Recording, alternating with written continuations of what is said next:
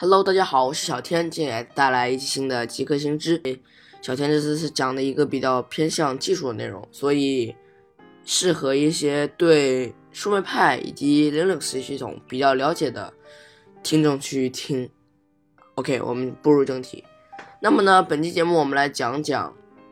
小天在折腾树莓派的时候的过程。首先，树莓派就是一个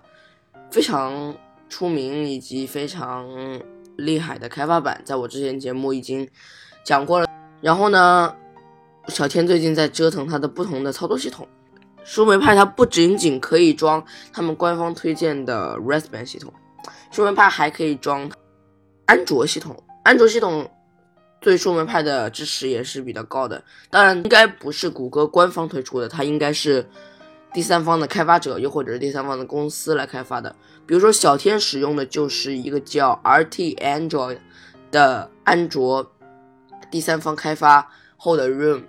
甚至来说，竟然还可以跑一些游戏，这这是非常神奇的。也就是树莓派，它价格就摆在那儿，它只有两百多块钱的售价，现在好像已经跌到了一百九了吧？它只有那么低的售价，但是它仍然可以去打游戏，就是可能对游某些游戏的适配不是太好，因为这涉及到。安卓的一些硬件加速的一些话题，这里就不展开。其次就是你可以装 Ubuntu，Ubuntu 也是针对树莓派有个优化，就是它有一个专门的一个物联网版的 Ubuntu，它可以给树莓派装上。这个我们小天没有试过，但是据装了的网友反映，还是感觉不错的。另外就是 Windows 十 Lot，也就是物联网版，Windows 十的物联网版也是非常的。好用吧？现在也有很多书，比如说，呃 p o w e r c o 老师的《树莓派三实战指南》，这个是是讲 Windows 十 Lot 版的，这个讲的也还是比较不错的。OK，那么我现在给大家总结一下我这几天都在干嘛。首先，我这几天呢在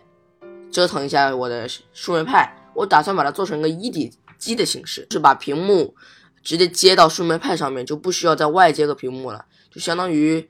你去看一些相关的文章的话，你可以发现有一些屏幕是可以直接插到树莓派的 GPL 接口上面，然后来当真正的一个屏幕用的。然后小天就购买了一个屏幕，就来测试一下。然后小天也还购买了一些什么键盘呐，以及其他的一种非常小型的硬件，那个键盘比普通的键盘要小很多。然后小天就开始折腾了，它上面装了一些呃基本的程序，然后只要你备一个输出有 V2N 的充电宝，你就基本上可以带着那个树莓派到处跑了。当然，大牛的话，你可以直接往里面加个电池也是没有问题的。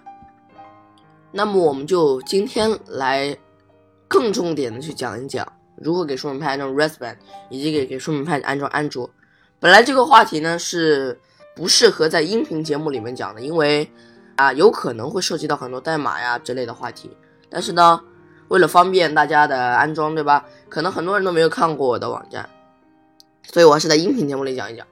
首先就是 Rasbian，你需要在树莓派官方网站或者在 Raspbian 的官方网站去下载 Rasbian 的镜像，然后在啊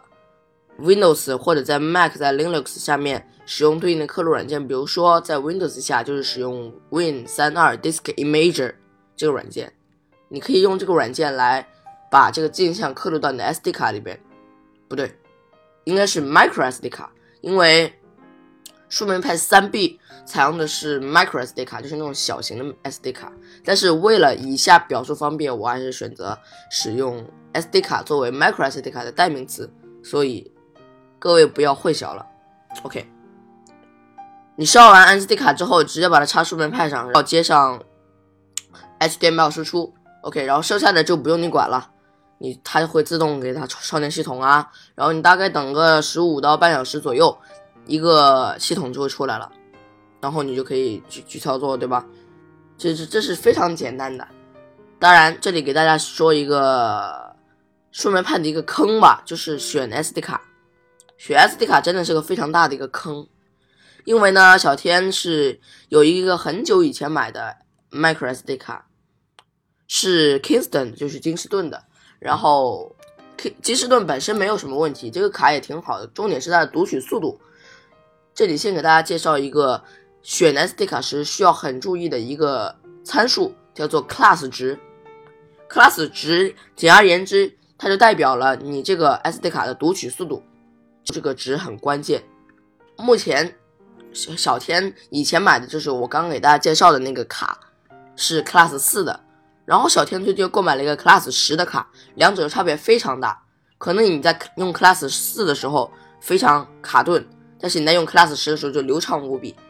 你 class 四和 class 十，你在经过了数媒派专门优化的 Respect 系统上，可能就没怎么看出来。但是假如你用了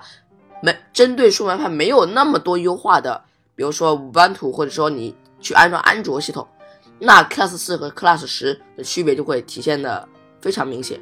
所以说，假如你要去买 SD 卡的话，我强烈建议你购买 Class 十的 SD 卡，因为速度提升不是一点两点的，它可以达到一个可能让你难以置信的提升，价格也贵那么十至二十块左右吧。然后我们再讲讲如何安装安卓系统。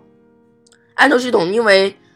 它有很多个第三方开发版本，但大家知道安卓是开源的，所以。你可以去网上找，但是小天推荐的是一个叫 RT Android 的系统，你可以在 Google 上面搜索一下 RT Android，我也会把它放到我的网站 jerrygeek 点 com 里面。就是还是像刚刚一样，你先刻录好你的 SD 卡镜像，刻录完之后呢，你就可以把它插到数媒派上，然后接上 HDMI。这个安卓系统，小天还是有一点话要说的。就是因为小天之前是采用一个投影仪作为 HDMI 的输出端，也就是说，我可以通过投影仪来把数人派的屏幕给投影出去。但是不知道为什么，在装安卓系统时候，投影仪的输出没有正常的工作。也就是说，假如你采用的是投影仪或又或者是其他设备，你可能就会在刻录 SD 卡并且在插在数媒派上运行的时候，什么都不会看见。如果提示无信号，这个尴尬了，可能是一个分辨率的问题，所以我建议你是可以在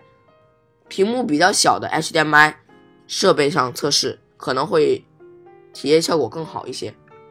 OK，那么本期节目就给大家介绍了一下数名派的两款系统的安装方法，当然这可是一个系列，对吧？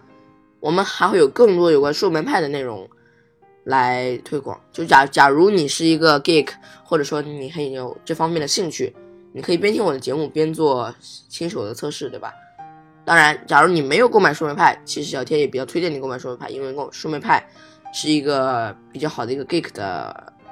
玩具，对吧？OK，好，那么本期节目就到这里，我是小天，我们下期再见，拜拜。